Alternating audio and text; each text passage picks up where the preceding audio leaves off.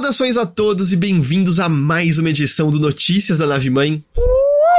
Podcast do Overloader, no qual a gente conversa sobre algumas das principais notícias que rolaram no mundo dos videogames. Eu sou o Heitor de Paula, estou aqui com Guilherme Jacobs. Heitor de Paula, não se esqueça de se hidratar, tá certo? Eu tomei um copinho d'água antes da gente vir pra cá. Talvez eu faça uma pausa no meio para pegar mais água, mas o Ghost ele veio. Você tá, é, esse, é dessas garrafas que é.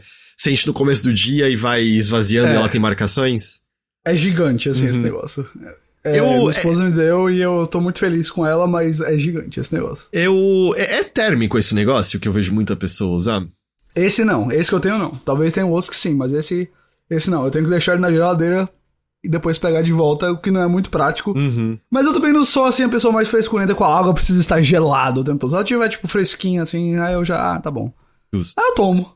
Eu tomo, mas eu... aí quando eu vou almoçar, eu boto ela na geladeira.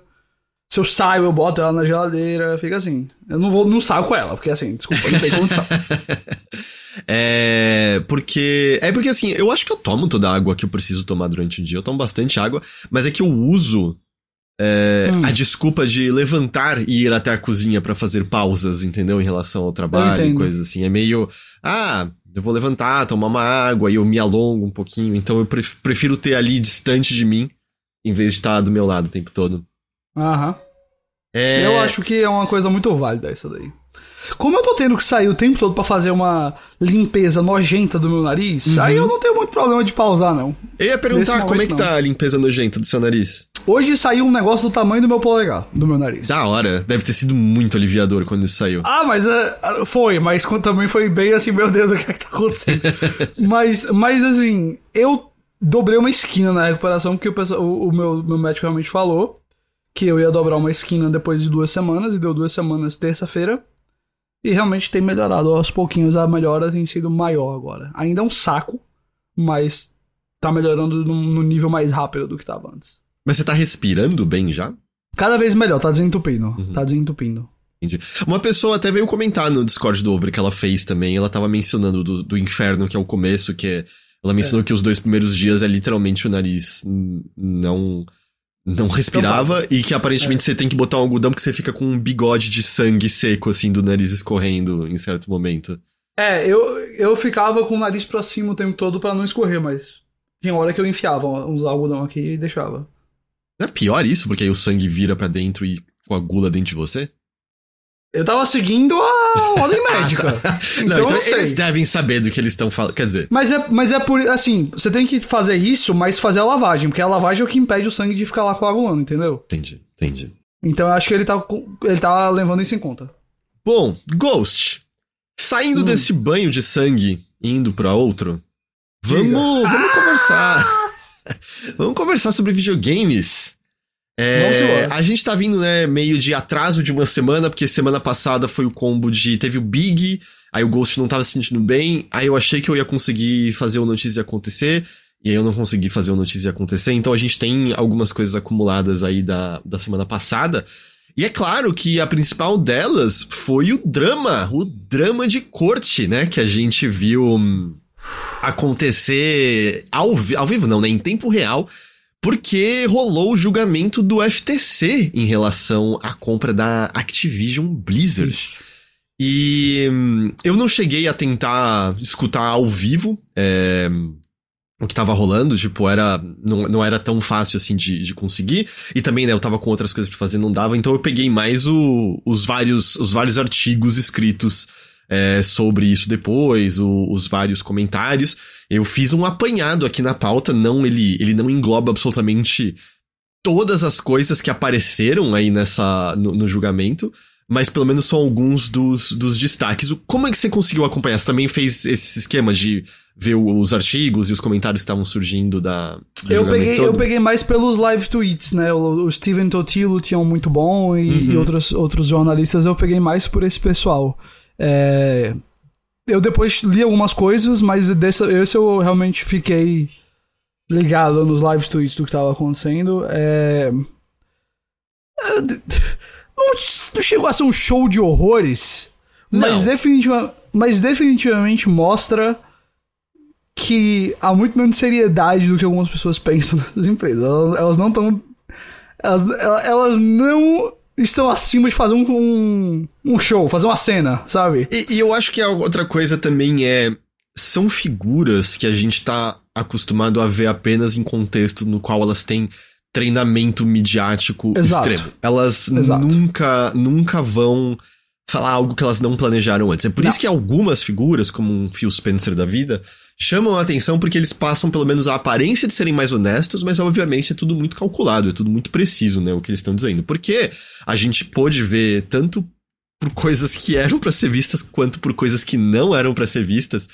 Meio que troca de e-mail dessas pessoas, conversa via chat, e é aquele momento que você percebe que ah, essa galera, a gente tá acostumado a ver eles com uma aparência, mas é, elas estão, elas falam meio igual a gente, elas estão falando merda ou desesperadas ou assustadas ou pensando como a gente pensa essencialmente, né? É, assim, normalmente a gente vê essas pessoas em ambientes profundamente controlados, tirando naqueles raros momentos que um desses caras topa uma entrevista com um Jeff Kurtzman da vida, um cara porque assim, né? Go gosto do Greg Miller, por exemplo. Mas quando ele pega aquelas entrevistas é, no Kinda Funny. É diferente. Não são, não são exatamente entrevistas que colocam o, o Phil Spencer pra suar, né?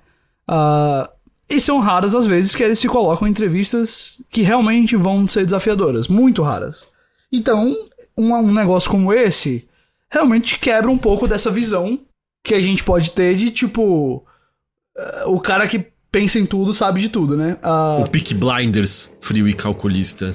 Exatamente. É, é... E assim, nada de errado com isso, tá? Isso não diminui quem a pessoa do Phil Spencer de, pra mim de forma alguma. Isso não é uma coisa que. É, sei lá, eu, eu, eu acho que torna ele um, um chefe ruim de Xbox ou torna o, os outros executivos envolvidos nessa história. Eu falo Phil Spencer mais porque eu acho que foi o, é o nome mais, né? Ele e talvez o Jim Ryan, o nome, os nomes mais é, sei lá. Uh... Ah, e além da que tá fresco, né? O Phil Spencer concedeu muitas entrevistas nas últimas semanas, né? PlayStation não tava presente nesses eventos, né? Que a gente cobriu recentemente. Então, é uma dinâmica que acaba sendo diferente, né? Uh, mas a, a, questão é assim: o julgamento do FTC, em termos dos principais argumentos apresentados, não fugiu das discussões que a gente já tá acompanhando essa altura, o quê? Tem um ano e meio? Eu nem lembro quando que a compra começou a, a ser tentada. Foi início de 2022 ou início de 2021? Que eu já não lembro mais. Foi 2022, né? Foi 22. Foi 22. Uh, mas assim, meio que batendo de novo na tecla de uh, a importância de Call of Duty e o medo de Call of Duty ser exclusivo aos consoles Xbox. E é claro que é muito repeteco porque, né, a corte não vai pegar a discussão que rolou, sei lá, no Reino Unido, no CMA e transplantar para lá, né? Eles têm que ouvir por conta própria os argumentos. E aí, então, a gente teve uma repetição dessas coisas, do tipo nível do Phil Spencer falando: é, eu posso eu, eu, eu posso jurar sob. Aliás, posso prometer sob juramento que é, é, Call of Duty não vai virar exclusivo de Xbox, assim, ele chegou a, a, a, a falar ali. E. Mas assim, foi muito dessa discussão aí de novo. Ah, do lado da, de Xbox, né, de Microsoft, o argumento também foi na direção da que a gente já viu antes, de que a compra, na verdade, não vai diminuir acesso aos jogadores. Na verdade, o que eles querem com isso é levar mais jogadores a mais dispositivos, a mais jogos, e que eles não vão fazer Call of Duty ser. É, exclusivo, enfim, acho que todo mundo que tá acompanhando, que pelo menos ouve notícias, tá ligado de todos esses argumentos porque são mais ou menos na, na mesma linha. É, Uhum. Na verdade, é, em certo momento a juíza questionou a FTC, dizendo que oh, todo argumento parece que gira em torno de um jogo de tiro. E, e ela pondera, tipo, se a Sony tivesse aceitado o contrato oferecido pela Microsoft, a gente sequer estaria tendo esse julgamento aqui. E aí o FTC respondeu: não, não, não, a gente tentaria impedir a compra por outras preocupações, como a questão de jogos via nuvem, né? Que foi a grande coisa do CMA. Uh, o Dark Tiger até lembra de, de algo, né? Que em certos momentos as conversas eram muito, ah, e como isso vai prejudicar a Sony, e a juíza dava umas cortadas dizendo, é, a minha preocupação aqui é como isso vai afetar o consumidor, tá? Não esqueçamos que esse é o, é o foco do negócio. Um, me pareceu, assim, uma vibe meio similar a como a gente viu a juíza do caso da Apple e, e, Epic, e Epic, que é uma pessoa... É. é. uma pessoa de fora da indústria que é meio, tipo, no bullshit, tá ligado? Tipo, deixa eu ouvir isso daqui e quando ouve esses argumentos que são meio esquisitos... É, chama a atenção. Exato. Foram cinco dias de pessoas ouvidas, e aí tá rolando a deliberação agora. Mas aí o mais interessante é justamente foram os testemunhos dados, né? E os documentos que, que apareceram ali no, no, no evento. Uh, além de algumas coisas que apareceram que não deveria, né? Vou pegar aqui algumas coisas iniciais. A Sarah Bond, a vice-presidente de Xbox, uh, disse que o Bob Kotick ameaçou retirar Call of Duty das plataformas Xbox se a empresa não desse a ele uma divisão de renda mais favorável, algo que a Microsoft acatou. Abre aspas. É, nós tínhamos jogadores cujas expectativas precisavam ser cumpridas, então tomamos a decisão que era melhor para os negócios. E aí ela revelou que em certos casos a Microsoft concorda em fazer com que a divisão seja 80-20 em vez de 70-30, abre aspas, mas só quando acreditamos que é essencial que consigamos aquele conteúdo. Então, assim, é, é, basicamente, né? Quando a gente acha que a gente vai se ferrar, se a gente não tiver aquilo ali com a gente, vale mais a gente ganhar menos do que não ter aquilo na no nossa plataforma.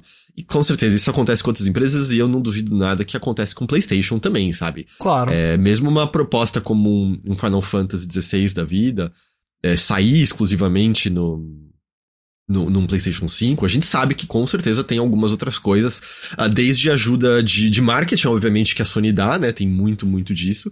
Mas ele, ao ser tratado dessa maneira, ele deve ganhar alguns benefícios que talvez possa envolver uh, divisão de, de lucro um pouco diferente. Uhum. É, mas aí, por exemplo, a gente consegue até ter algumas outras informações que fazem a gente pensar um pouco melhor sobre isso, que é alguns documentos que a Sony forneceu estavam uh, com censura, né? Normal, uh, informação sensível, é, como é praxe, é, censurada dos documentos.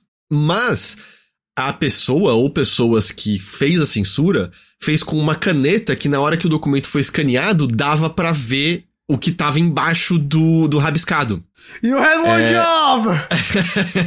então, you had one job! a gente conseguiu descobrir coisas que não era pra gente saber com isso. Por exemplo, o fato de que o orçamento de The Last of Us Parte 2 foi de cerca de 220 milhões de dólares, com uma equipe de 200 pessoas.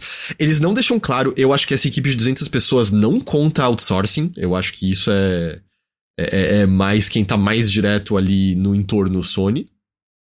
É, e Horizon Forbidden West custou 212 milhões de dólares, com cerca de 300 pessoas no projeto. Essa cifra não inclui o orçamento de marketing, tá? Isso é só custo de desenvolvimento do jogo mesmo. E óbvio que assim, né? Eu acho que não tá distante do que a gente imaginava que esses jogos já custavam.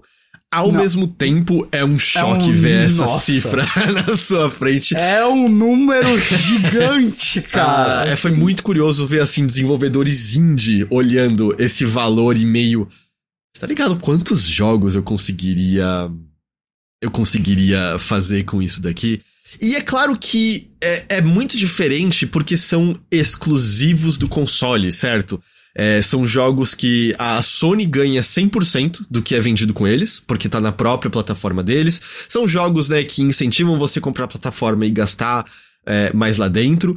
Mas é, é, justamente, é o tipo de orçamento que é muito inviável se você não tá sendo tratado quase como um first party, tá ligado? É, eu. E é por isso que a gente vê, né? Os jogos maiores serem cada vez menos. Porque eu não duvido que um orçamento de um Final Fantasy XV da vida e do, dos Assassin's Creed da, da Yubi estejam distantes disso, certo? Não. Ainda mais não. dado o tamanho das equipes e, e coisas assim. Uh, com a diferença que essas empresas, né, não são donas das suas plataformas, mas é daí que a gente deve imaginar que você consegue, né, contratos diferentes, contratos favoráveis para você. Um, então. É, então, tipo, dá pra imaginar que esses jogos desse valor, não, desse tamanho, não estão muito longe de uns valores dessa, dessa maneira. É, que é uma coisa insana, né? É um valor Ghost. Me diz aí, qual foi o orçamento do Aranha Verso mais recente? Cara. Ou algum que você acho... tem em mente, assim, pra, pra dar uma comparada que seja? É, eu tenho aqui para você uma, uma lista que eu acho interessante, que é uh, dos Pronto, o Flash custou mais ou menos 250 milhões de dólares. O filme do Flash que saiu agora. Que é um, mais ou menos em torno disso daí. O Aranha Verso ficou mais nos 100 milhões. Mas eu, eu posso dizer para você que um filme é considerado caríssimo hoje, assim. Um negócio fora do universo, se custa mais de 300 milhões. Uhum. Que é tipo, eu acho Entre... que o, o, Avengers mais recente foi tipo 350 Sim. milhões, não é uma coisa assim? É, é. Eles estão entre os mais caros. O Avatar foi 400 milhões de dólares, o 2 agora. Mas é, o Indiana Jones foi 300 milhões também. Foi uma loucura. Esse filme nunca vai fazer esse dinheiro, mas. É, mas do, do, do, do ponto de vista hoje do cinema, 200 milhões para cima já é caro pra caramba, certo? Não é barato, não. Já é caro pra caramba. De 200 milhões para cima é um negócio já é um gasto enorme. Mas a gente consideraria um negócio é, realmente de outro mundo a partir de 300 milhões. Velozes e Furiosos 7, Missão Impossível 7, esses aí estão todos nessa. Velozes e Furiosos 10, né? Estão todos nessa faixa. Mas eu acho que para games. É, pô. E, e, tem uma outra coisa, né? Loucura. Tipo, quanto que em filme o gasto é com o elenco? É, Enorme. Que é o, Enorme. Que, e assim, eu não duvido nada, sei lá, no Last of Us Part 2, que. Que, que os atores que fizeram, né, os, os protagonistas e tal, tenham sido bem pagos. Mas é totalmente diferente da proporção, né? De, tipo, a, a lógica Hollywood seguia muito, né? Até pelos atores que você consegue, porque tudo bem que isso tá muito em discussão, mas o Star Power, né? O que isso pode trazer pro, pro seu filme. A gente tá vendo que talvez não seja mais exatamente como era no passado, Jogos não tem isso. Basicamente tem uma pessoa que consegue, isso daí chama Tom Cruise. Tom né? Cruise, né, né basicamente. É, então, assim, isso já traz uma, uma diferença. Ao mesmo tempo, eu também acho que não tem ninguém, né, que liga um Horizon, Forbidden West ou um Last of Us e não diga e fala.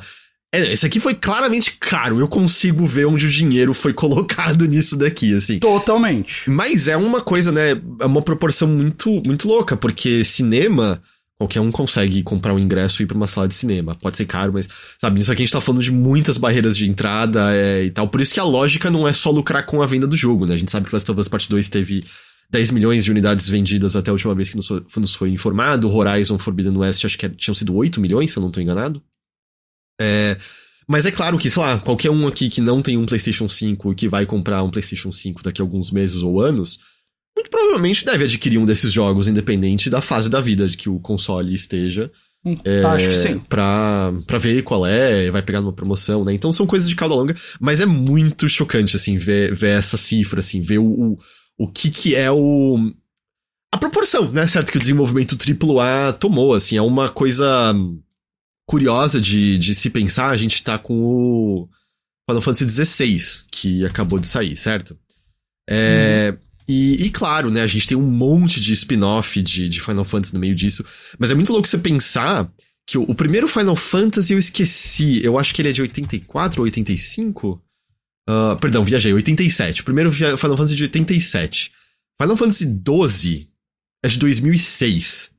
12 Final Fantasies numerados ocorreram de 87 a 2006 de 2006 pra cá, a gente foi do 12 pro 16, tá ligado? É o quanto que esses jogos. E tudo bem, tem outros fatores aí no meio de, putz, todo.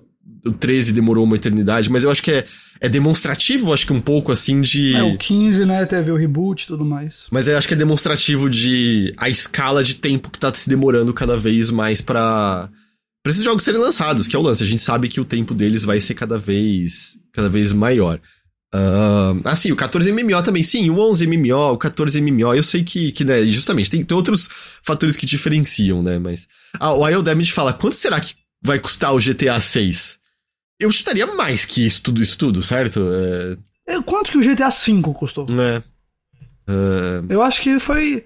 GTA 5 segundo. Bom, é, é, tá bom, não, não entendam como garantido, mas se você tacar no Google GTA 5 budget, 265 milhões.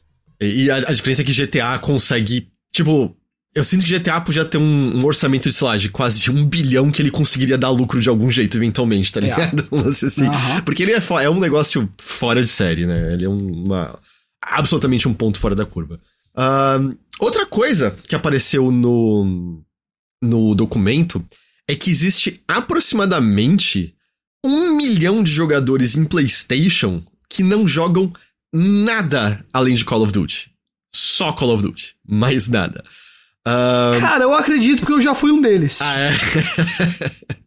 é que, é que, tipo, eu achava que pelo menos era meio. Ah, eu jogo Call of Duty, uma outra coisa, e sei lá, de vez em quando eu pego um jogo da PS Plus. Afinal, porque, tipo, se você tá jogando um multiplayer normal de COD, você precisava, certo, da, da PS Plus, porque não era free to play. Eu achava que, que tinha um, uma pequena variedade, não que era exclusivamente Call of Duty. Uh, mas ó, o próprio Real Damage falou, só assim também, o, o, o Lucas Digital Dash tá aqui, conheço uma galera assim também. É, um não, milhão o Thiago com falou Ghost. um milhão com Ghost. Não é mais, mas eu, eu, eu já fui. Exato, agora é 999.999. O Ghost acabou de tomar essa decisão. É... Na, na, real, assim, depois, não, depois eu falo pra gente não sair muito do, do assunto, mas é, teve uma época que eu só jogava Call of Duty mesmo. Eu, eu saía do, de um Call of Duty pro outro, no máximo era o que eu fazia. É, mas faz e o texto indica que a franquia da Activision foi responsável por 800 milhões de dólares em renda para a Sony nos Estados Unidos em 2021. E indo para o âmbito global, essa cifra salta para 1,5 bilhão. O que me faz entender porque eles parecem ter medo de perder essa franquia. Totalmente. É, é que lá é... a Sony vai quebrar por não ter isso? Não, a PlayStation não, vai mas... quebrar por não ter isso. Mas 1,5 bilhão não é um valor que você descarta de boa. Sim. Até porque, assim, uh, qual outra franquia que é capaz de gerar isso hoje? Aí você vai me dizer, beleza, GTA. Ok, eu concordo. Quantos GTA saem versus quanto Call of Duty saem? Sabe, tipo. Se a Sony vai esperar GTA em GTA, beleza, GTA dá muito lucro, mas a maioria disso, assim, óbvio, vai pra Rockstar e vai demorar muito pra ter outro, cara. Assim, a Sony não precisa de Call of Duty. Mas esses números são números que eu acho que fazem a gente entender uh, o porquê que a Sony tá lutando tanto por isso daí, né? Porque, pô, não tem condição. Uh, acho, que, acho que é, sei lá, a franquia que a Sony mais. Até porque virou uma franquia associada à PlayStation. É, é lá pra, a partir de 2014, 2013, mais ou menos, né?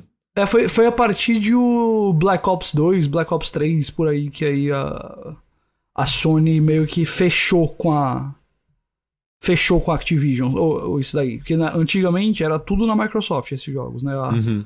conferência da Microsoft que apresentava, né? O Call of Duty, tudo, tudo por lá, mas aí mudou.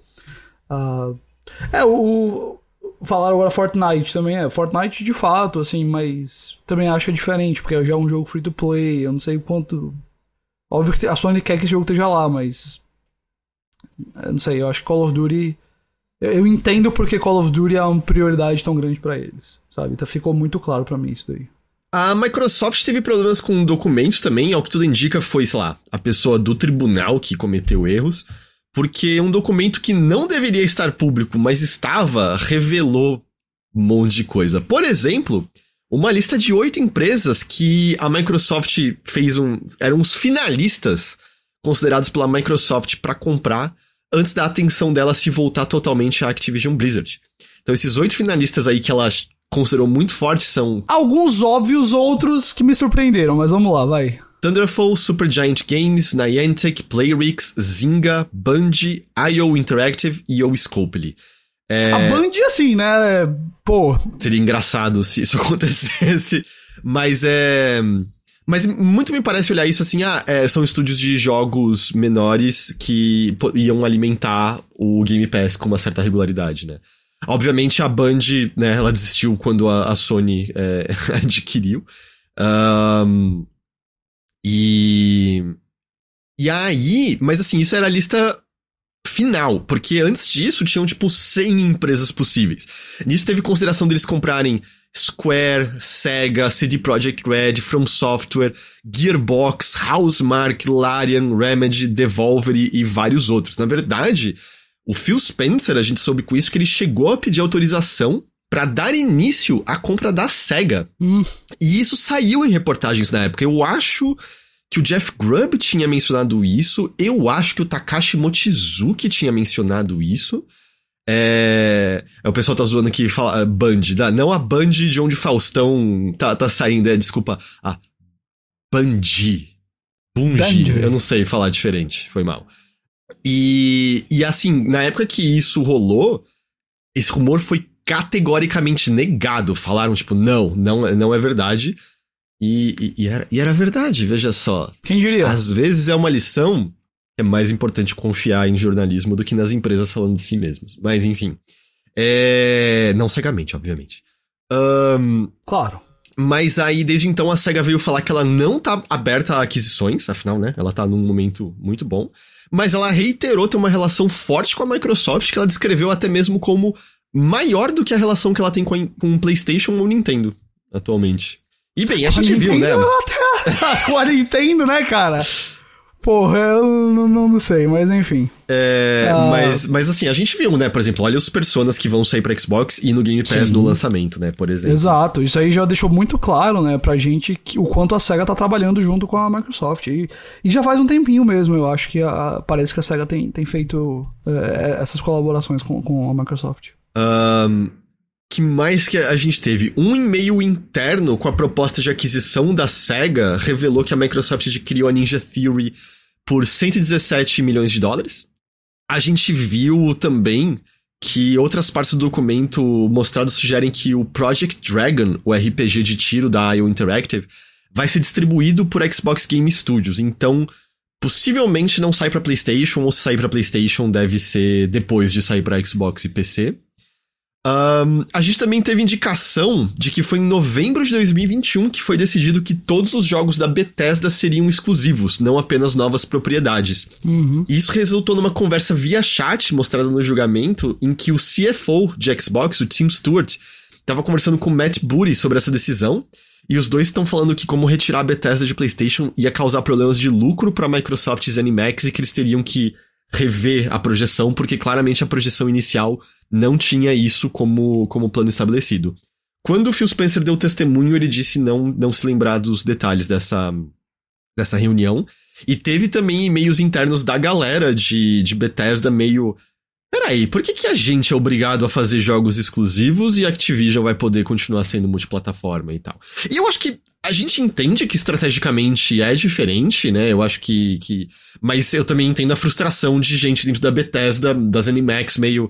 Por que, que o meu jogo tem que alcançar menos gente e o da galera que acabou de. tá para ser comprada pode alcançar todo mundo, né? Eu, eu entendo um desenvolvedor é, se sentir frustrado em relação a isso. Além disso, é, a gente teve uma declaração do Jim Ryan, que foi gravado antes do julgamento, não era ele ali, era só uma gravação. E alguns dos destaques do que foi dito por ele. É... Supostamente ele não estava tão preocupado com a aquisição da Activision Blizzard inicialmente. A gente né, viu aquele e-mail dele respondendo inter internamente dizendo: Nós estaremos. Nós ficaremos bem. Nós ficaremos mais do que bem. Uhum. Mas nesse depoimento ele disse que não não estava preocupado inicialmente, pois ele acreditava que ele chegaria a um acordo com todas as partes envolvidas mas isso teria mudado com um e-mail do Phil Spencer enviado em 26 de agosto de 2022, que, segundo Jim Ryan, ativou todos os meus alarmes.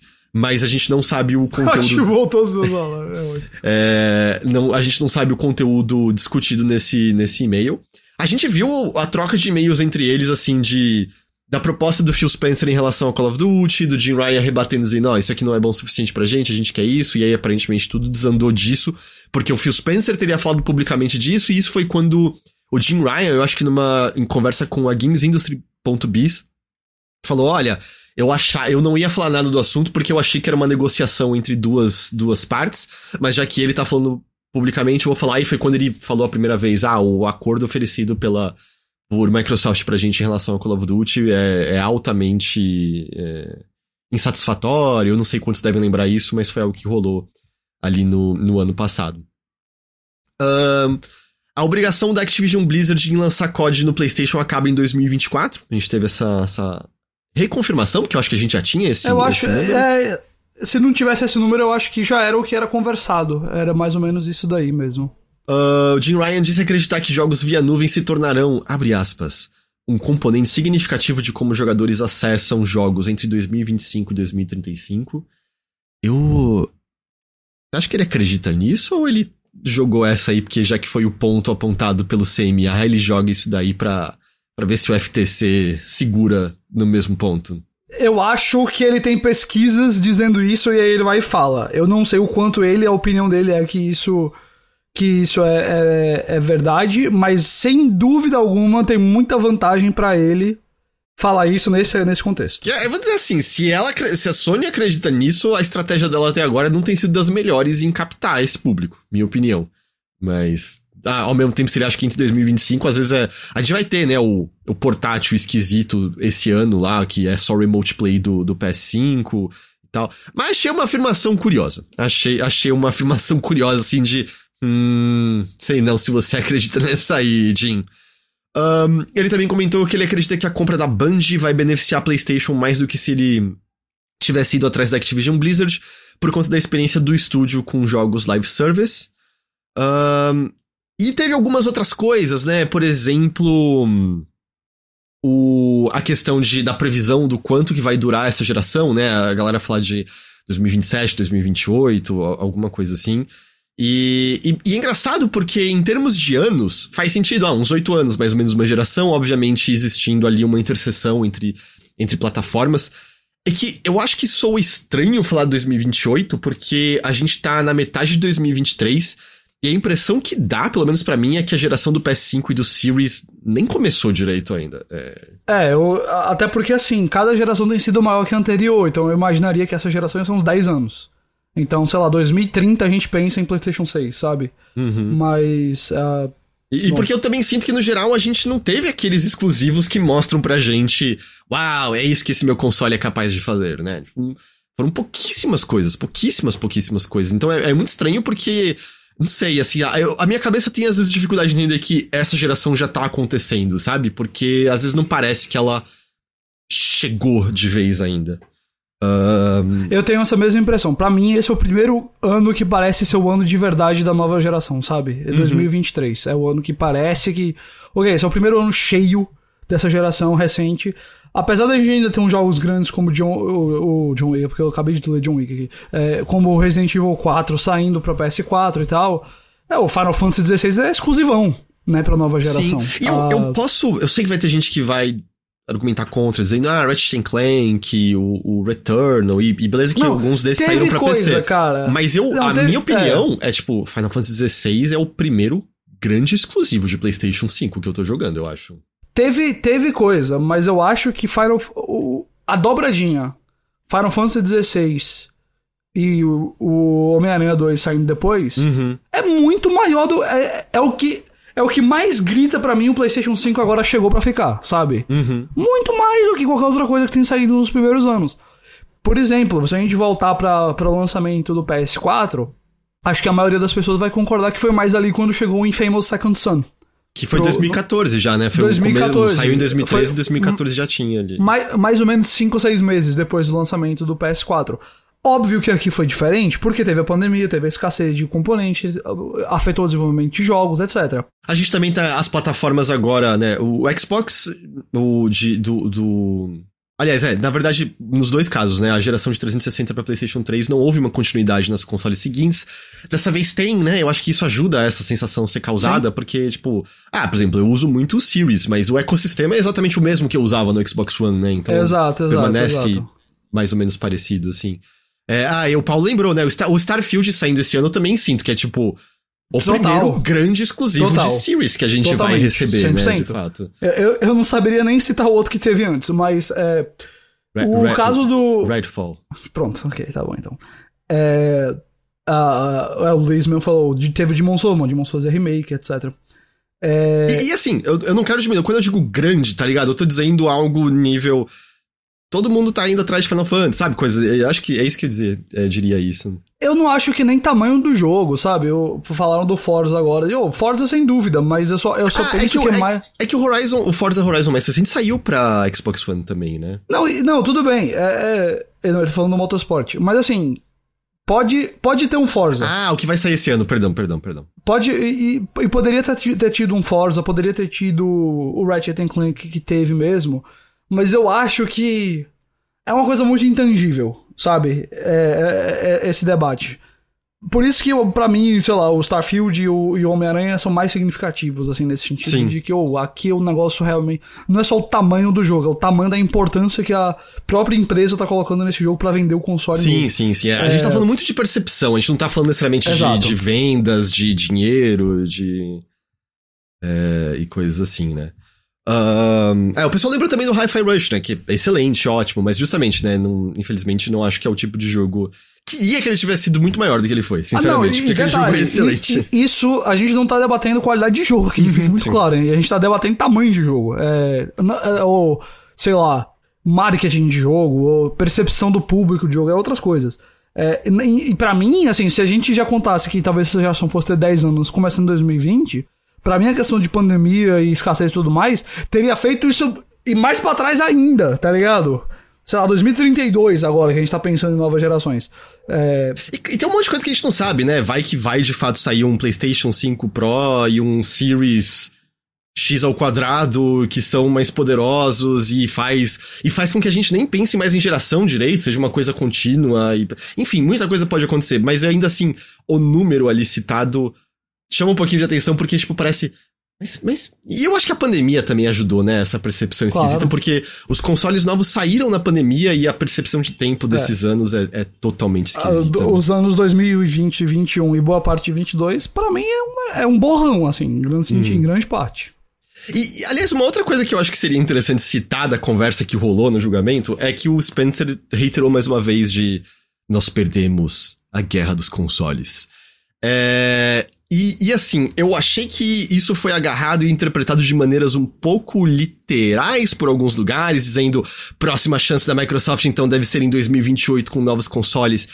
E eu acho que não é nada disso que o Spencer tá dizendo. O que eu acho que ele tá dizendo é que, é, é, pegando, por exemplo, aquilo que ele falou de, ah, a gente perdeu uma geração importante que foi do Xbox One, que é quando o pessoal montou seu catálogo digital. Uhum. Eu acho que o que ele quer dizer é, na, na maneira como as coisas se deram, é, a Microsoft não vai vender mais consoles do que PlayStation. A única vez é, recente Exato. que ela vendeu mais foram dois meses de escassez do PlayStation 5, é, e desde então não, não rolou mais isso.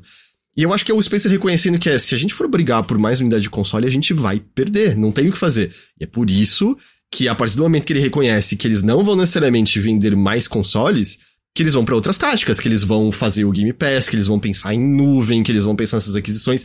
Eu acho que é isso que ele quer dizer quando ele diz a gente perdeu essa batalha. E aí eles perceberam que bater nessa tecla para sempre não adiantar e foram atrás de fazer outras coisas. E a outra coisa também que eu acho que é importante ressaltar disso é que às vezes quando você só lê o que ele tá dizendo de perdemos e somos o terceiro lugar, não é que eles não, não é que eles estão indo mal, tá ligado? É, não é que, tipo, só o primeiro lugar dá dinheiro e só o primeiro lugar tem sucesso, né? A gente só tá falando de diferentes proporções de, de, de lucro, de sucesso e tudo mais. É, então, quando ele tá se colocando no próprio terceiro lugar, não é que Microsoft, ou melhor, não é que Xbox tá sangrando ali o tempo todo, não é isso que ele quer dizer. E eu senti que isso acabou sendo interpretado de maneira muito literal, sabe? Tipo, já era, essa geração é PlayStation, e aí a próxima, quem sabe eles conseguem brigar de novo, e não é essa mais a lógica. Eu concordo com você, mas ao mesmo tempo, também não é como se o Spencer não quisesse gerar uma simpatia aí com a situação dele. Ah, né? não, é 100% tipo FTC, somos pobres coitados aqui, eles estão lá na frente. Não, cara, é o que a gente falou, é tudo um enorme teatro, né? Você, você tem que. É, você faz o seu personagem e você faz o, o, seu, o seu teste de, de convencimento. E, e quem vencer leva o negócio, né? É, definitivamente, eu não acho que é não acho que é acidente, né, ali, o que, a Mas maneira eu, eu como concordo com você, assim. E também quando ele fala de perder a guerra dos consoles, também é uma maneira dele justificar é, o investimento em coisas como Activision para construir essa biblioteca digital que hoje eles estão focando tanto em streaming, com, com cloud, Game Pass, etc, né, assim... Uh, eles querem passar a mensagem, é por isso que também eu, eu, eu, a gente até tirou uma certa onda dessa frase dele na, na, no programa passado, porque, tipo, vocês falam o tempo todo que vocês não estão em competição com a Sony a Microsoft, e a Nintendo, vocês querem outra coisa, e aí vocês estão falando que perdeu guerra, sabe? Mas nessa, nesse contexto que ele tá aí, ele precisa simplificar as coisas. Ele precisa deixar o negócio meio beabá. É...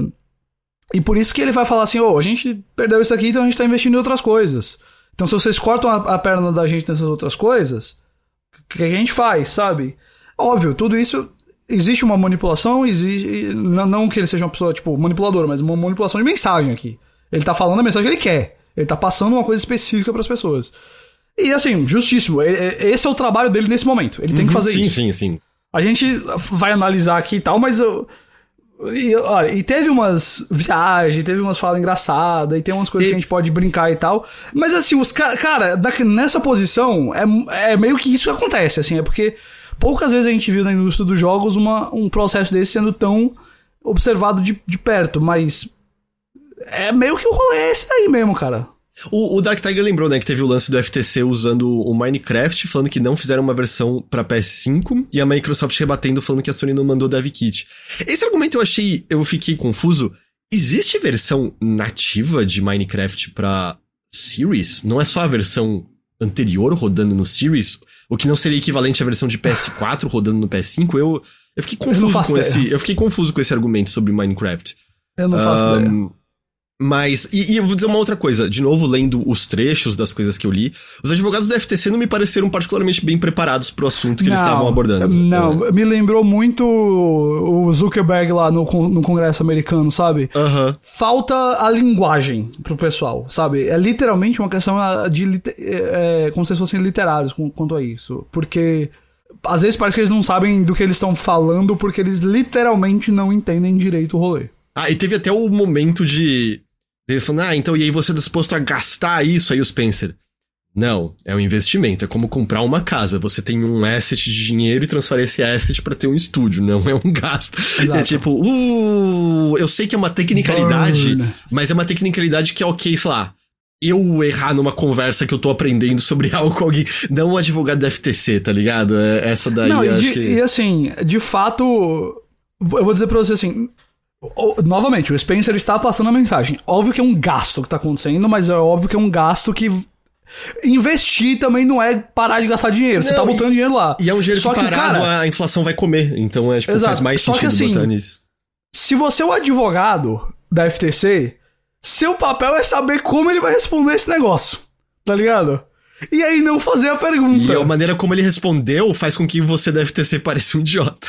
Burro, exato. Tipo, você- qualquer filme de tribunal que você for ver, série de tribunal, tem aquela cena do advogado fazendo as perguntas pra o colega dele e o colega dele respondendo como ele acha que o cara vai responder.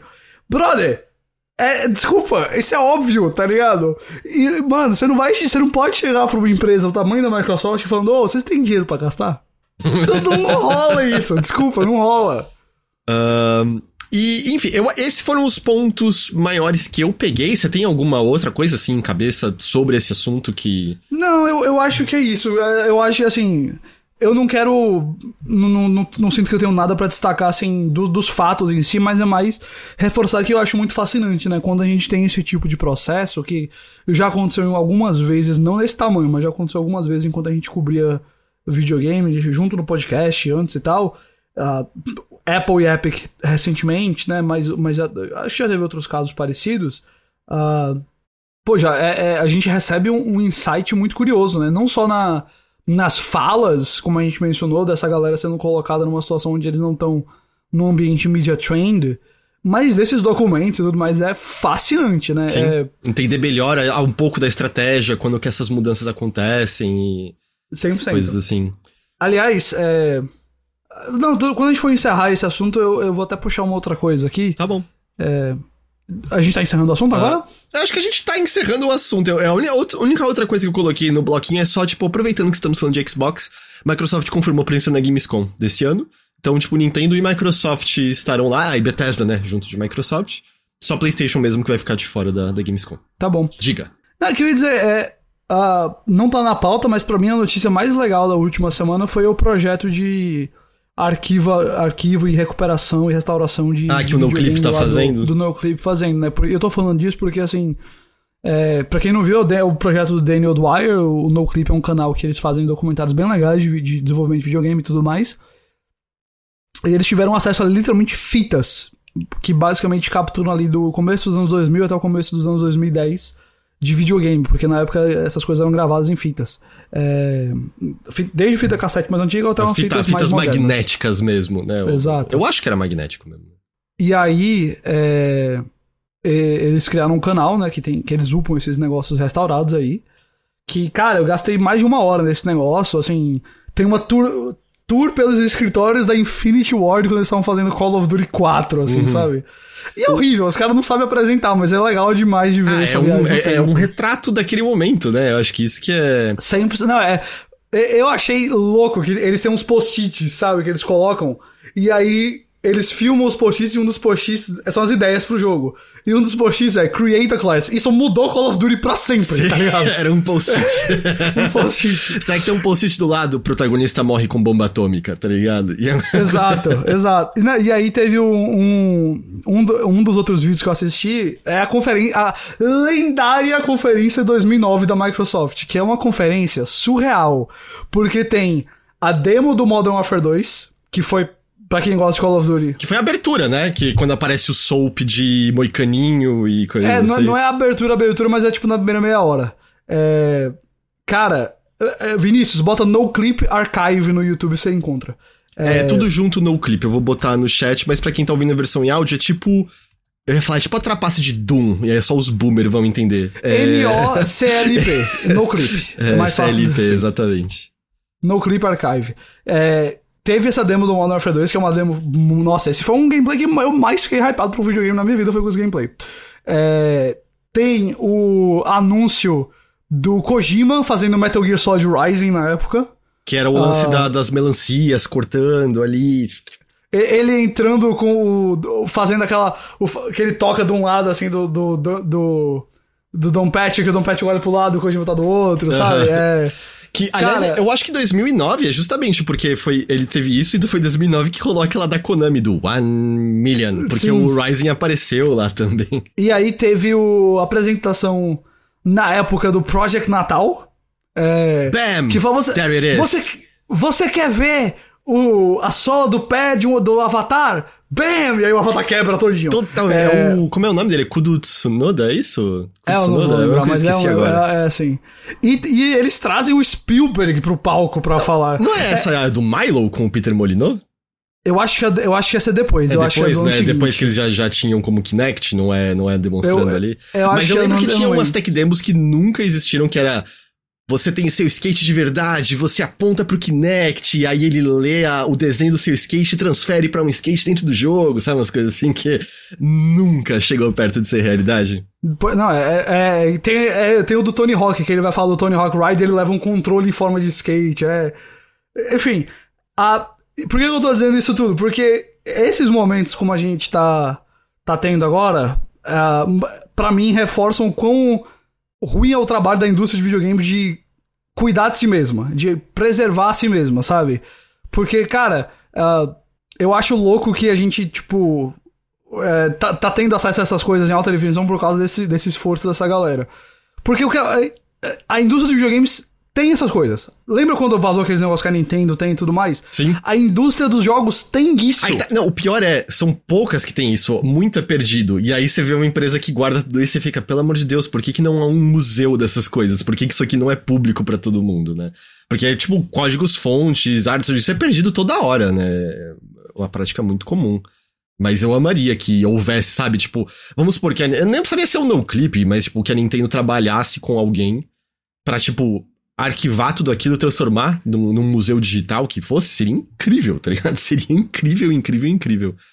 Mas o que eu vi, uma das coisas que eu vi que o NoClip subiu, que é muito legal, é a, a demo inicial do GameCube no Space World, que isso já estava disponível, mas eu nunca tinha visto nessa qualidade o vídeo. Tá, tipo, muito, muito melhor. Que é, a, é aquela demo que tem um trechinho da Samus fugindo de uns bichos, tem os 128 Marios, tem o Link lutando contra o Ganon, um, e, e, assim, ver aquilo também é um negócio especialmente saudoso, porque eu tenho memórias, a gente tá falando muito antes de, de ter streaming né, de vídeo na internet, de comprar, eu nem lembro o que era Super Game Power Gamers, e ler sobre essa apresentação da, da Space World e a descrição dos 128 mares correndo e da, da, do, do, Link lutando contra o Ganon e tudo mais. E, tipo, eu lembro de reler aquilo umas cinco vezes imaginando como seria, porque tudo que tinha umas imagenzinhas.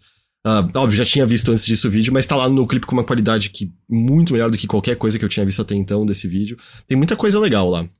Uh, ah, o Pezão falou que parece que Milo foi em 2009 mesmo. É, acho que foi a, a, o sonho ali, né? O Molinô. É, eu acho que eu não vi até o fi... eu não vi até o final da conferência, eu vi momentos dela. Mas é, é muito legal, assim. E, e, enfim, eu sei que é tangencialmente relacionado a esse assunto principal da gente uhum. aí. É só porque eu achei que vale mostrar, assim. É...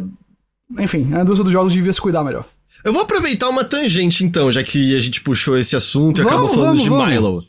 Que é o Peter Molyneux apareceu nas notícias de novo, Ghost. Oh, isso é raro, viu, hoje em dia? Ele tinha desaparecido, eu realmente achei que a gente, ele ficaria só mais quietinho, mas aí aconteceu que ele deu uma entrevista ao Game Reactor e daquele jeitinho que, que, que ele não consegue não ser, ele foi o Molyneux de sempre. Que ele disse o seguinte, abre aspas, então, no passado eu teria começado a falar para você do jogo inteiro e de todo o game design e porque ele seria o jogo mais brilhante do mundo. E as pessoas lendo isso ficariam muito bravas. Então eu não vou fazer isso. É tipo. é a minha. É, é tipo eu falar, Ghost, se eu tivesse bravo com você, eu ia te chamar agora de um puta de um idiota imbecil do caralho. Mas como eu Mas não tô bravo com você, isso. eu não vou falar isso daí, tá bom? Obrigado. é, aí, ele, ele, ele continua depois. É, ele fala: Eu acho, no entanto, que nós nos deparamos com algo. Hum. E a sensação é a de termos nos deparado com uma mecânica que nunca foi vista num jogo antes. Ele enrola em falar exatamente do que se trata o jogo e aí fala: vai ser algo mais pra Fable, Black and White e Dungeon Keeper. Jogos que têm muito a ver entre si. É muito fácil pensar qual é o ponto comum que esses três jogos têm que o novo jogo da 22 Cans vai ter. É... Ele só citou os três porque foram jogos nos quais ele trabalhou, né? Porque assim, a relação entre. O máximo que eu posso dizer é: são três jogos bem humorados. É, o, é o que eu consigo dizer. E os jogos do Peter Molyneux, no geral, são bem humorados. Um... Ele fala que a ideia é lançar para PCs e consoles, porque a gente precisa do poder extra. E em outro momento ele menciona que tá trabalhando também programando, e que esse é o primeiro jogo desde o Black and White que ele tá trabalhando no código. Ou seja, a gente não sabe nada sobre o jogo, a gente não consegue tirar nada do, das relações que ele estabeleceu com os jogos, mas ele citou casualmente que talvez seja uma ideia de mecânica nunca visto antes por ninguém. Ah, eu, vou dizer, vou... eu vou te dizer agora meu palpite porque que ele reapareceu. Por quê? Vai ter IA no próximo jogo dele. Ele vai usar IA de alguma ah, forma. Nossa! Ah, você tá certíssimo. Você tá é, certíssimo. é, não, eu... eu... ia dizer, é, é o Molinô e o. O Ken Levine com aquele jogo dele que não sai há não sei quantos anos. É tipo. O Judas. Nossa! Eu tô, eu tô re revolucionando tudo aqui no meu desenvolvimento de jogos. E aí, é, tipo... é que o foda é que o do Judas é tipo, ah, os, os Legos de construir trailer. Pum! tipo, pera, cadê os blocos? Eu só tô vendo os tiros. Eu queria. Achei que a gente ia ver outra coisa. É, mas assim, o do Molinão eu digo isso porque. As últimas coisas dele foi aquele Godus, que foi horrível, aí teve Curiosity Inside the Cube, cujo ganhador nunca teve acesso a nada. E ele chegou a flertar com os bagulhos de NFT. Eu lembro da gente conversar aqui que ele tava vendendo terreno de é. NFT, eu acho. Por isso que na minha cabeça, ah, ele reapareceu porque IA tá na moda, ele vai conseguir um investimento com, usando IA no jogo dele de alguma forma. É, é isso mesmo. E, e é, e eu acho que é, eu acho que é por isso que a gente tá ouvindo falar dele de novo. Eu, eu botei ele na pauta só porque eu acho engraçado, eu admito. Eu nem lembrava do Curiosity. ali foi um rolê mesmo. Viu? Curiosity, what's inside the cube? A resposta vai te surpreender. Nada. Ah, o, o que tava dentro do cubo foram os amigos que fizemos ao longo do caminho. um, a gente agora volta mais pra Xbox, mas não por conta do FTC, mas por conta do Big que rolou no São, hum. em São Paulo na semana passada. Aliás, quem quiser ouvir mais do Big e de jogos lá e do que a gente achou na feira, ouça o Mothership desta semana, já está publicado, ele foi inteiro dedicado ao Big, eu fui, a gente teve como convidado o Lucas Toso do Controles Voadores. E, e aí, ouçam lá que a gente fala de alguns jogos que eu acho que vale a pena pra, pra ficar de olho, sim. Eu só lembro desse Big que tinha a ver com o Heitor? Quê? Não entendi, Luiz. Uh, mas a outra informação que eu ia mencionar que saiu do Big. Ah, você tá falando do Penny's Big Breakout. Ok, ok, ok. Eu trouxe essa pra mim mesmo. Ok, ok. Uh, o Xbox Series S e X tiveram 21 milhões de unidades vendidas em todo o mundo. A gente aprendeu isso num dos slides compartilhados em um painel do Idea Xbox que rolou no Big Festival. É, A apresentação foi comandada pelo Leonardo Barros Barreto, que ele é diretor da parte de gerência de produção de parceiros. E aí, assim, isso aqui é só mais curiosidade, que é, o slide aponta que junto do Xbox One, o total de consoles vendidos vai para mais de 79 milhões. A gente não tem os números exatos, mas você consegue, né, com uma matemática básica, como apontada pelo Paul Tassi na Forbes, você consegue tirar que houve mais ou menos 58 milhões de Xbox One vendidos. Eu imagino que Xbox One X uh, tá nesse bolo. Uhum. E, e o One S também, claro. E isso bateria com a noção é, de que as vendas de console entre Xbox One e PlayStation 4 eram mais ou menos 2 para 1. É. Porque PS4 teve pouco mais de 117 milhões de unidades vendidas e a gente chegaria nessas 58 milhões de Xbox, Xbox One. É. Então tá bem dentro do que a gente. Acho que até por isso que foi divulgado, porque tá exatamente dentro do que a gente achava mais ou menos que era, né? E, e tem um outro dado que eu acho que é muito interessante, que é 48% dos jogadores do Series S são novos ao ecossistema Xbox. São novos à Xbox.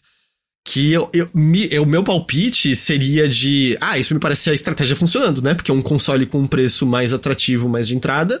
Você consegue ter acesso ao Game Pass e por que, que não isso, por que não isso te atrair para ser o seu primeira plataforma Xbox, né? Uh, me parece me parece fazer muito sentido. Houve também coisas que saíram disso de como a Microsoft priorizou o crescimento da nuvem em vez de priorizar a, a quantidade de Sirius X no, no mercado. Eu não sei dizer se isso foi bom ou não para eles.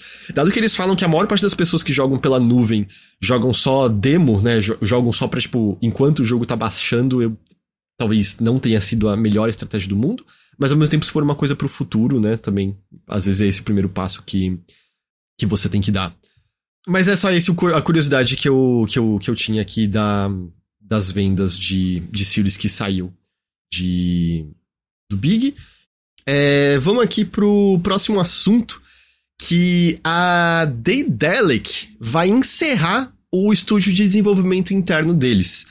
Vocês talvez não estejam reconhecendo de cara o nome Daedalic, mas eles desenvolveram um jogo lançado esse ano, uh, que deu muito o que falar, chamado Senhor dos Anéis Gollum. E, e foi um fracasso retumbante, né?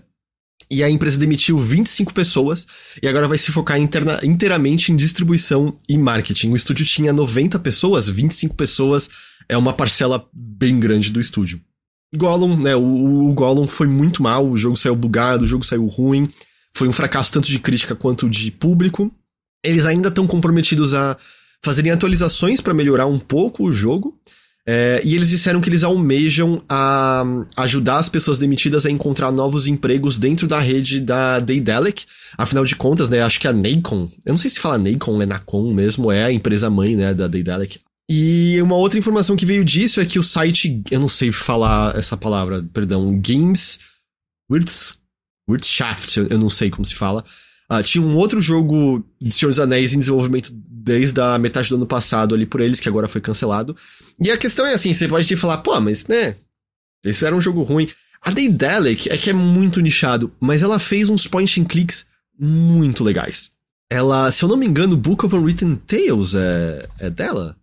Ou é só distribuído e o Deponia que era deles? Deixa eu só me... Ah, tá, não. Eu acho que eles, eles não, não são os desenvolvedores do Book of Written Tales. Acho que eles são do Deponia, então. Perdão que eu confundi. Mas de qualquer jeito, eles são. Eles tinham point and clicks muito legais é, no passado. Óbvio que é uma coisa de nicho mesmo. Uh, mas era, era. Eu gostava, eu sou esse nicho. então. É, é uma pena ver esse estúdio desaparecer. Porque eu acho que eles faziam coisas muito legais para quem gostava do gênero que eles, que eles abordavam. Mas aí agora já era, não vai mais ter desenvolvimento de, de jogos dentro deles. Go, você caiu, mas sabe que horas você voltou certinho? Que horas? Pras rápidas e curtas. Rápidas e curtas. É, minha internet deu uma balançada aqui, porque como quem mora em Recife hoje pode dizer, o céu está caindo. Fim de semana passado teve uma chuva de alagar a cidade toda, e aí passou a semana e tá tendo outra agora nesse fim de semana novamente. Entendi. Mas você tá tranquilo por aí? Ah, infiltrou água no, no, nosso quarto e tá pingando e é, tiro, caiu, descascou uma parte do teto, mas... Então você não tá tranquilo por aí, eu entendi. É, não, mas assim... Você lembra uma história de que eu falei que, tipo, entrou água na minha sala, tem uma cachoeira e tudo Uhum. mais? Não tá desse jeito, então eu tô escolhendo olhar pelo lado bom. Mas eu preciso fechar uma janela agora, com licença, só um segundo. É... Depois nem me lembrava os point and clicks não populares de antigamente, tipo do Ace Ventura. É, eu acho que ele tinha algumas coisas mais. Eu ia falar tradicionais, mas é tão difícil de escrever o que é tradicional e não tradicional em point and click, né? Porque eles já nascem de maneira tão diversa. É... Mas eram bons, eram bons, eu gostava. É, eu, pessoalmente, é que eu, eu confundi com Book of Written Tales. Pessoalmente, eu gosto mais do Book of Written Tales do que Deponia, mas Deponia é muito legal. Uh, mas vamos lá. A E3 de 2021, Ghost, teve um custo de 6 milhões de dólares para ESA. Hum. Ok. É, isso veio de relatórios fiscais mais recentes emitidos pela associação, é, relacionado ao período que se encerrou em março de 2022. O bruto dado pelo evento foi de 3,4 milhões. É, e os gastos totais da associação naquele ano foram de 7,3 milhões de dólares. Ou seja, a E3 deu preju pra ESA em 2021. Deu preju. Deu preju. Aí, assim, a acabou lucrando 2 milhões naquele ano, mas em termos de custo, o evento digital deu, deu prejuízo.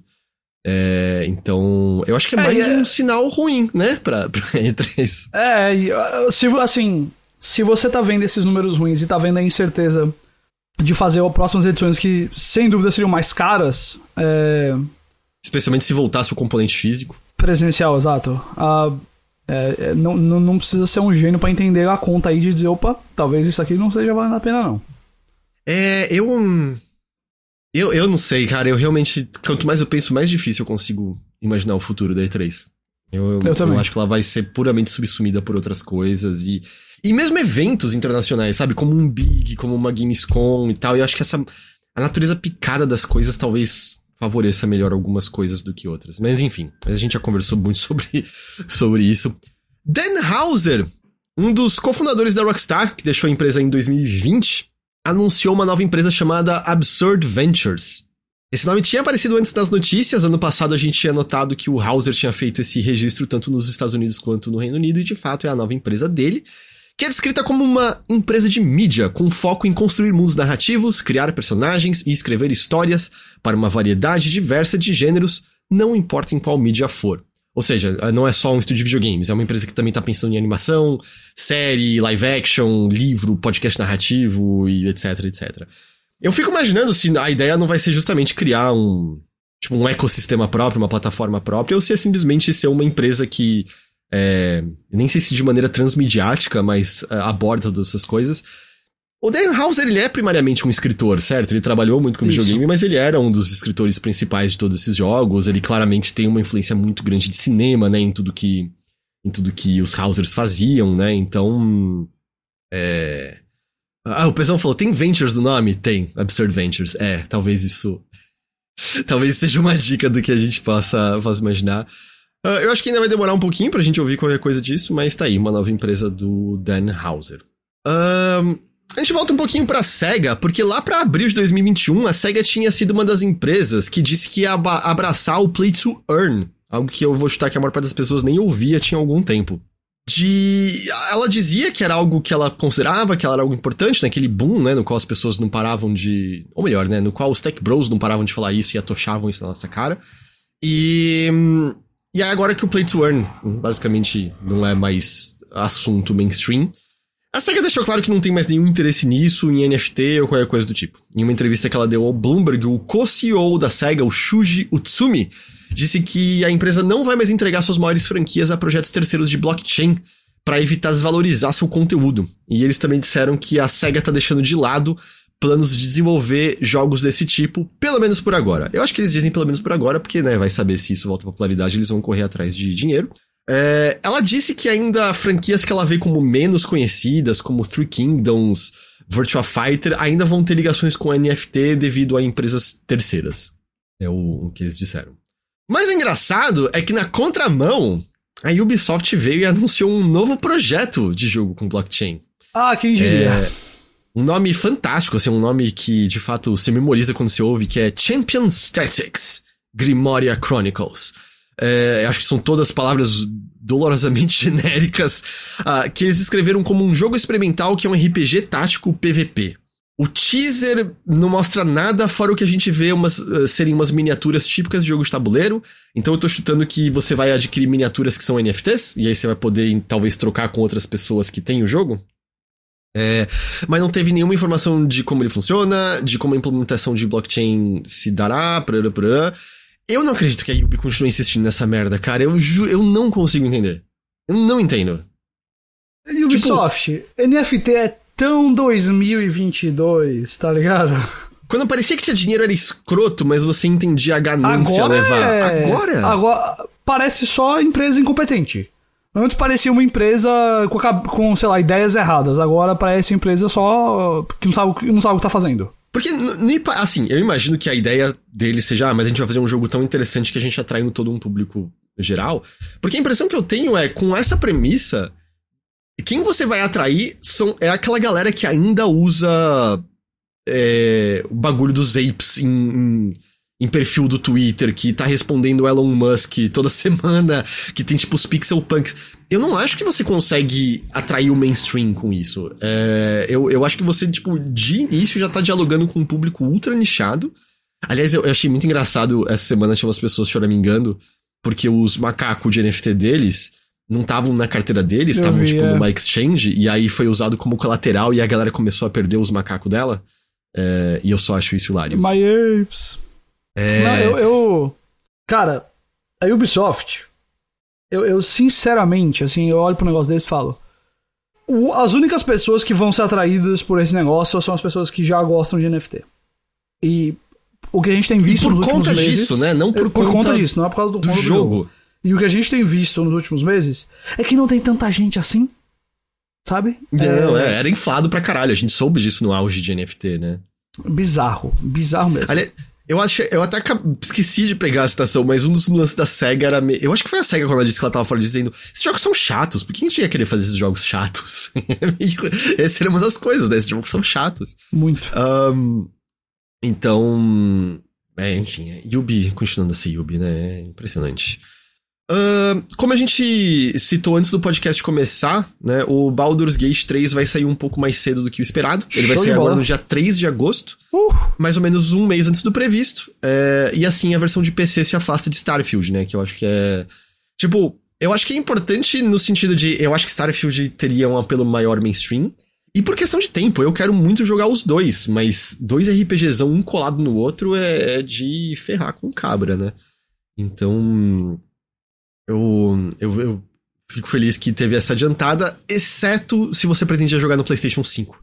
No PlayStation 5 ele foi um pouco adiado, caindo justamente no dia 6 de setembro, que é a data do Starfield. O Starfield é dia 7, alguma coisa. Assim. É, o Starfield eu acho que é dia Mas 7. ao mesmo tempo não tem Starfield no PlayStation 5, né? Eu acho que esse é o cálculo. É, eu acho que é o cálculo é. de, tipo, você tem seu PlayStation 5 tá vendo a galera de PC e Xbox se divertir com o Starfield e disse, ah, mas pelo menos saiu um RPG aqui, né? Então, é, apesar de eles serem ultra o, diferentes. Né? O Baldur's Gate eu acho que é um jogo que quem, quem gosta do Baldur's Gate tem um PlayStation 5 não vai afetar muito o Starfield pra para comprar ele, não. Baldur's Gate eu acho que para muita gente é uma prioridade, sabe? Não sei se pra tanto. Tá, não acho que Baldur's Gate versão PS5 vai vender tanto quanto Starfield, sabe? Mas não. eu acho que, pô. Se eu tô de olho em Baldur's Gate, eu não. É, assim que ele sair, é, é, vamos embora, sabe? Vem, vem pra cá. É, é, um jogo que. Não, eu tô, eu tô prevendo que meu julho e agosto vai ser o cabeçudo em RPG, porque é tipo, é Baldur's é mesmo, Gate. Viu? Aliás, é perdão, Baldur's Gate em agosto e setembro Starfield vai ser esse meu, meu ritmo. É, show de bola. É, mas, enfim, dia 3 de agosto, se você for jogar no PC. E aí, finalizando, a gente tem alguma, algumas números de vendas. Street Fighter 6 teve 2 milhões de unidades vendidas em poucos dias. O jogo é, já tinha passado de 1 milhão de unidades depois de uma semana do seu lançamento. Agora, pouco mais de um mês depois, o número passou de 2 milhões. E Final Fantasy XVI passou de 3 milhões de cópias vendidas, e aí é mistura, enviadas às lojas e compradas digitalmente em menos de uma semana. Eu sei que às vezes é meio. Tá ligado? A gente se deixa levar por, por números de coisas como Tears of the Kingdom, é, um, um Elden Ring, Uh, Luigi's Mansion 3, mas é lembrar que, tipo, poxa, ainda mais, tipo, Final Fantasy XVI, um exclusivo de PS5, 3 milhões em uma semana é, é bastante bom. E eu acho que Street Fighter é aquele lembrete, né? O jogo é do caralho, mas é nicho, é, é um.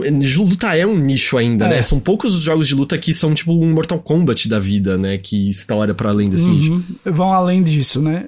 Ele, é, então, tipo, 2 milhões pra, pra, um... pra ele tem tudo para ter ótimas vendas dentro desse nicho, mas também não a gente não... E ele vai continuar, né, com vendas o tempo todo, vai sair, já confirmaram, né, o Rashid é o próximo. Esse jogo vende por anos.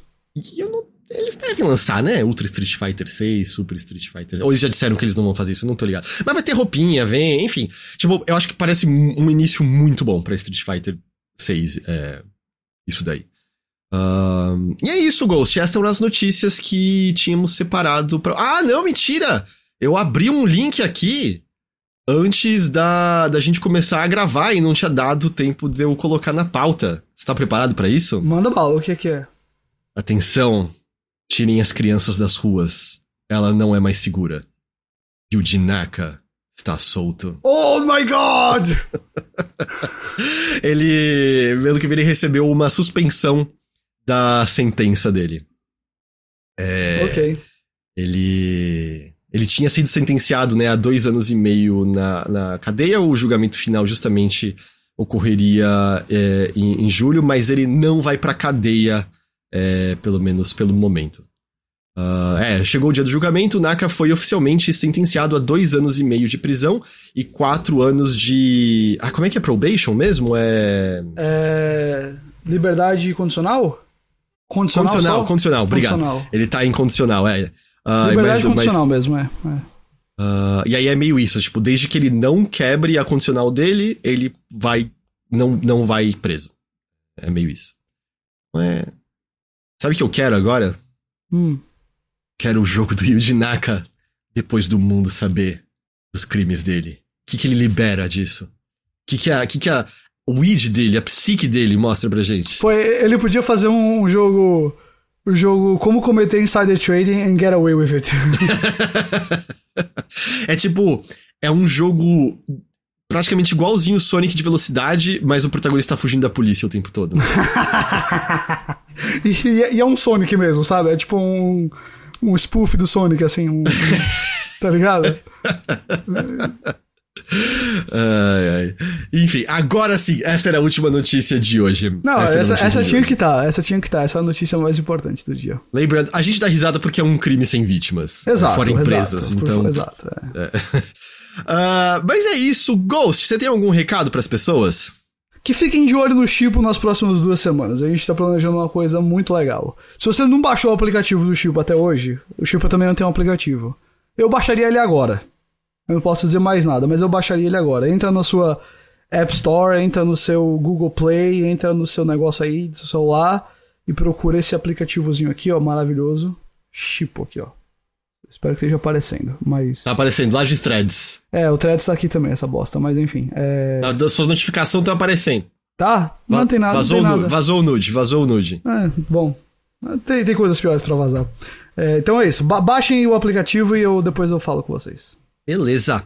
Uh, quanto a mim, gente, o meu recado é. Acho que o que eu queria ressaltar hoje é o, o fato de que tá para rolar o Prime Day na Amazon BR. Uhum. Uh, tá rolando, acho que o esquenta, né, do, do Prime Day agora. E, e, lembrando que se você for adquirir qualquer coisa na, na Amazon, pode usar o nosso link de filiado é que você compra o, o, negócio e dá uma comissão pra gente no processo sem que isso custe nada a mais para você. Então é, é bem importante pra gente se você puder fazer isso, porque pinga um, um extra que faz muita, muita, muita diferença é, pra gente. Uh, eu vou botar um, um, link qualquer no chat pra, sei lá, só pra. Olá! Pilha! De 74 por 65. Não é o melhor desconto do mundo, mas enfim, é só um exemplo. É, então, se você for fazer compras nesse esquenta aí do, do Prime Day, ou melhor, no Prime Day mesmo em si, uh, se você puder usar o link do Overloader, é uma ajuda imensa, imensa, imensa mesmo pra gente. Eu agradeceria demais a uh, você. E antes de ir embora, é claro, eu reitero uh, que o Overloader é um site que existe graças a financiamento coletivo. Eu sei que às vezes a gente fala isso e vira ruído branco, aí eu peço de vez em quando só esse tiquinho mais de atenção que é, o Overloader é basicamente só financiamento coletivo. De vez em quando a gente tem algum, algum edge, né? Como a gente teve do Layers of Fear uh, semana passada retrasada, mas no geral é só mais o financiamento e ele é essencial pra gente poder continuar operando o site, mantendo é, as coisas funcionando. Então eu faço o convite, né? apoia.se barra overloader, orelo.cc barra overloader, tem também o PicPay.